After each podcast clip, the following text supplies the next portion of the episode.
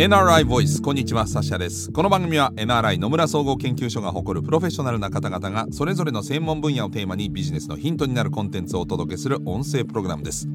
今回お話を伺っていますのは、未来創発センター生活 DX データ研究室エキスパート研究員の鷺森隆さんです。よろしくお願いします。よろしくお願いします。鷺森さんはコンサルタント研究員として、主に産業流通分野における先進的な IT 技術の調査、業務コンサルティング、アナリティクスに携わるほか、 JAL のどこか2マイルなどの新規事業も立ち上げられました。データサイエンス、機械学習プラットフォームなどをご専門とされています。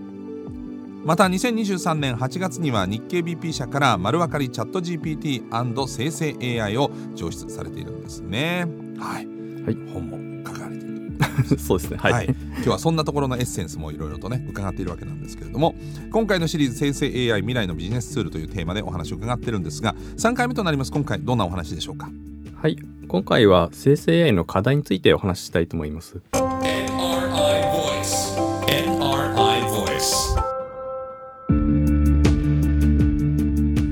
今回のテーマは生成 AI の課題ですけれどもね、生成 AI で、例えば、日本はね、この人口減になっていく中で人手不足の解消などの期待もあると思うんですけれども、課題っていうのは実際どんなものがあるんでしょう？はい、これまでの AI の課題っていろいろあったんですけれども、はい、その中でもやっぱりどのようなデータをどのように利用するかですとか、あとそのデータは妥当かとかですね、そういった観点からの議論っていうのが、結構されてきたのかなというふうに思います。はい、で AI を作る人と使う人がですね、これまである程度限られていたということもありまして、課題の影響範囲っていうのが、これまでは結構限定的だったんですけれども、生成 AI ではその分かりやすさとか使いやすさっていうのが従来の AI と比べて高いこともありまして、はい、かな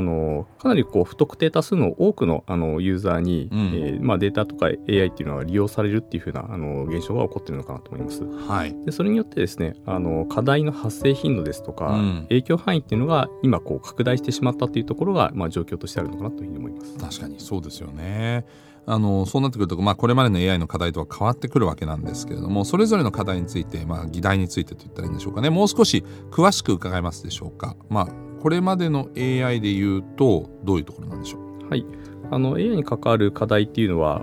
数多くあるんですけれども、代表的なものとしましては、データの偏りと、あとブラックボックス、これはAI の解釈性とか説明性っていうふうに言われるものなんですけれども、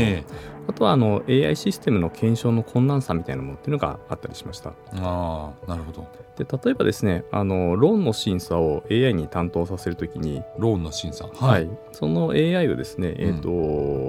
作るためのそのデータですね、こういった中に性別とか人種とか、そういった偏りのあるデータが使われてしまいますと、その不当な結果、審査結果ですね、そういったものが出てしまう問題っていうのがあるというふうに、従来からこういうふうな言われてきたものっていうのもあったりします。なるほど。ある意味視覚紙面に判断してしまうということなんですね。そうですね、はい。またAI のその判断を根拠ですね、こういったものっていうのが、AI を実際こう作るときに使われる手法で、機械学習ですとか、ディープラーニングっていうような手法があるんですけれども、はい、これがですね、実際その誤った判断をしたときに、なぜそれがそういった判断をしたのかというところが、見えにくいという問題がありまして、はい、そこがやっぱりブラックボックスというふうな問題の話の根幹にあったりします。なるほど。で3つ目のその AI システムの検証の困難さというところにつきましては、AI をシステムに組み込むときに、その突拍子もない動作とかですね、発生しないかというのを事前にこうテストで確認したりしたいわけなんですけれども、はい、やっぱりその AI 入力するデータによって挙動が変わりますので、この一般的なシステム開発のテストと違ってテストパターンをこう網羅するっていうのがちょっと現実的に難しいというふうな課題があったりします。なるほど。これがこれまでの AI の課題ですよね。はい、生成 AI になりますとどうなんでしょう？はい、これ生成 AI になりますとまたちょっと違った課題っていうのが出てきまして、はい、大きく3つの課題が言われています。1つが著作権の課題、それからハルシネーションって言われるその AI の幻覚っていう風な課題、はい、あとディープフェイクっていう風な、本物にそっくりな偽物を作るっていう風な技術の課題になります。はい、じゃあこれもそれぞれちょっと伺っていきましょうか。はい、1つ目のその著作権の課題になりますけれども、はい、生成 AI のモデルを作るときに大量の学習データが必要になるわけですが、そこの中にですね、著作物ですとか有害なコンテンツが含まれる可能性があったりします、まあ、要するにインターネットをボワーっとおしなべて探しに行くわけだから、はい、そこに著作権のあるものが落ちててもそれを学んでしまう、まあ使ってしまう可能性があるんですね。そうですね、うん、はい、で実際そういうものが含まれるモデルでですねサービスを作ったりしようとしたときに、やっぱり問題になるケースというのがありまして、うん、で実際はそういったモデル、例えばオープンソースで、言語モデルみたいなものを提供するケースっていうのがあったりするんですけれども、はい、そういったその著作物とか有害コンテンツ、こういったところについて、まあ、課題がある場合ですと、例えば研究用途のみで利用できるみたいな形で、提供するケースっていうのがあったりします、はい、ただ利用者側がそういった認識なくですね、それをこう商用利用するみたいなケースっていうのが発生してしまうと、まあ、問題になってしまうケースっていうのが、まあ、あったりするというところになります。なんかうちの会社の情報は提供しませんよみたいなのをこう表明しているようなところもありますよね。そうですね、最近はね、はいはいはい、そして、続いてはハルシネーションですか。はい、はい、こちらAI の幻覚っていうふうな表現をしたりするんですけれども、事実と異なる情報を生み出すケースっていうところが、まあ、この問題になります、うん、で分からないではなくて、全く異なる情報っていうのを提示してしまう。私もチャット GPT で経験してますけれども、はい、やっぱり厄介なのがですね、質問者がこう知らないことを尋ねるケースっていうのが大半なので、実際その出てきた、答えっていうのの真偽を判断しにくいっていうところが、はい、問題になります、でまあ、今まではインターネット検索なんかで、まあ、そういった調べたいことっていうのを、検索すると、その情報が載ってるサイトですね、そういったところから、あ、ここのサイトはなんか信頼できそうだなとかですね、はい、ここはちょっと怪しそうだなっていうところが、こう感覚的に分かるところがあったんですけれども、生成 AI で出される回答っていうのは、まあ、そういった個々のそのサイトの違いみたいなのがなかったりしますので、出てきた結果を非常にこう騙されやすくなるというところがやっぱり問題になるのかなと。で今そういった出てきた答えに対して出典をですね、こう合わせて提示するような、サービスなんかも出てきてはいるんですけれども、ただやっぱりこういった AI の幻覚に関するような現象っていうのを、発生することを完全にこう防ぐものではなかったりしますので、やっぱりその利用者っていうのは、そういったものが発生するというふうな認識を持って、必要に応じてやっぱりきっちりと裏取りをして使うというところが、まあ必要になってくるのかなと思います。なるほどね、まあ、こちら側も対応しなきゃいけない部分。ディープフェイクに関してはどうでしょうか。はい、こちら動画とか、画像音声ですね、こういったものを本物そっくりな偽物を簡単に作れるような時代になってきたというのが、まあ、一つの問題になります、はい、でそうなってくるとですね、やっぱり悪意のある利用者っていうのが、それをまあ使って悪いことをするっていう例っていうのが出てくるというところでして、例えばオレオレ詐欺のようなものですね、こういったものを生成 AI を使った音声で、やってくるっていうケースっていうのも出てくるのかなと思います、はい、で今例えば本物そっくりの、音声を作るとかっていう場合にですね、はい、結構短い音声でその人になりすませるような声っていうのが作れるような技術というのが出てきてます、で今までインターネット上に例えば自分の音声ですね、こういったものが公開されている人っていうのが、まあ、世の中にはSNS も含めて結構いらっしゃると思うんですけれども、はい、そういった声をいろんな人が、取れるような状態にしていくということ自体が実はリスクになる世の中になってきつつあるのかなというところもあります。なるほど、私なんか最たるところに気がするんですけど、例えば僕は言ってないことを、はい、なんか政治的にすごく過激なことを言ったとか、はい、問題発言みたいなことをして陥れようとすれば、それできちゃう。そうですね、簡単にできてしまいますし、相当長い音声があるので、もう本当に本物そっくりというか本人そっくりの形でできるんじゃないかなと思います。僕の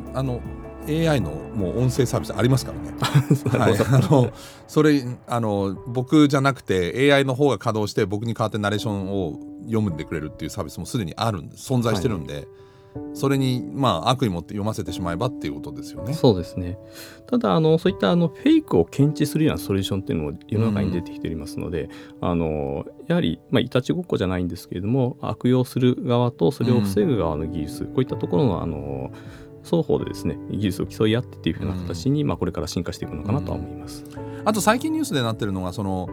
ット GPT とか生成 AI を使うことによって、自分の検索してる会社とかの情報を取られてしまうっていうのを危惧していて、はい、まあ、チャット GPT の法人用の有料版っていうのが、はい、検索内容を一切記録しないっていうのが最近サービスで有料で始まったんですけど、はい、要は例えば A っていう会社が新しいサービスを始めようと思ってものすごい検索をしたりとか AI に頼ってそのサービスを実現するためにどうしようっていうのが、そうするとその会社 A 社と、新しいサービスのこう関連付けが、他の人から見られてしまうとか、っていうリスクもあるっていうのは聞きましたね。そうですね、はい、問い合わせの内容っていうのを、今後の学習のために使うみたいなところのですね、利用規約っていうのがあるのかどうか、そこいうところをきちんと把握して、で大体そういったサービスには、オプトアウトという形でですね、そういうのを記録しないようにするためにどうすればよいのか、こういったところは実際にやり方を公開しているというところもありますので、自分のその使いたい用途に応じてそのオプトアウトをすべきなのかどうか、もしくは、そもそも、ビジネス向けのそういったサービスを使うのかというところの判断というのは必要になってくるのかなと思います。だ特に有料とかはいいですけど、無料なんか使う場合はその無料で使えるってことは当然ながらそこの情報のなんていうか、生成 AI の、成長のために自分も寄与してるってことを理解して使うべきですよね。それいい部分ももちろんありますよ。そうですね、はい、なるほど。いろいろと生成 AI が抱えている課題があるわけですけれども、こういうのは法整備法律で解決していくものなんですか？はい、法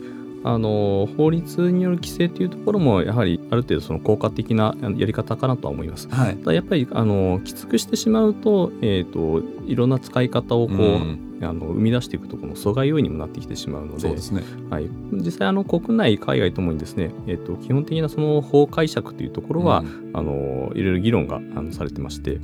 日本は実はAI に関するガイドラインっていうのは世界的にも早く作成していたっていうところはありますので、今はそのガイドラインの統合ですとか、あとはそのガイドラインの中身自体は生成 AI の対応というところを明確にやってきたわけではなかったりしますので、統合と生成 AI に対する対応、こういったものを進めている感じになるのかなと思います。なるほど。海外はどうでしょう？そうですね、ヨーロッパなんかでは、実際その AI の規制案みたいなところの、法整備というのが進められていたりとか、あとはデータに関するところですね、プライバシーに関するものですとか、データの保護に関するところですね、こういったところというのは欧米の方で、進みつつあるというところなんですけれども、それぞれ目的が違ったりしますので、今まさにこう検討がされているところなので、注意深くキャッチアップを続けて今どうなっているかというところをしっかり知っておく、これが必要になるところなのかなと思います。なるほど、分かった上で使うというのが一番安全だということですね、もしくは安心だということですね。そうですね、はい、はい。今回は生成 AI の課題について伺ってまいりました。次回は第4回の最終回になります。生成 AI の現状や課題を踏まえてですね、これからの生成 AI の活用についてですね、鷺森さんに伺っていきたいと思います。次回もよろしくお願いします。よろしくお願いします。 NRI Voice。NRI Voice、 この番組は Apple や Google などのポッドキャストのほか NRI のウェブサイト内からもお聞きいただけます。 NRI Voice で検索してチェックしてください。最終回もね、引き続き未来創発センター生活 DX データ研究室エキスパート研究員鷺森隆さんにお話を伺います。ナビゲーターはサシャでした。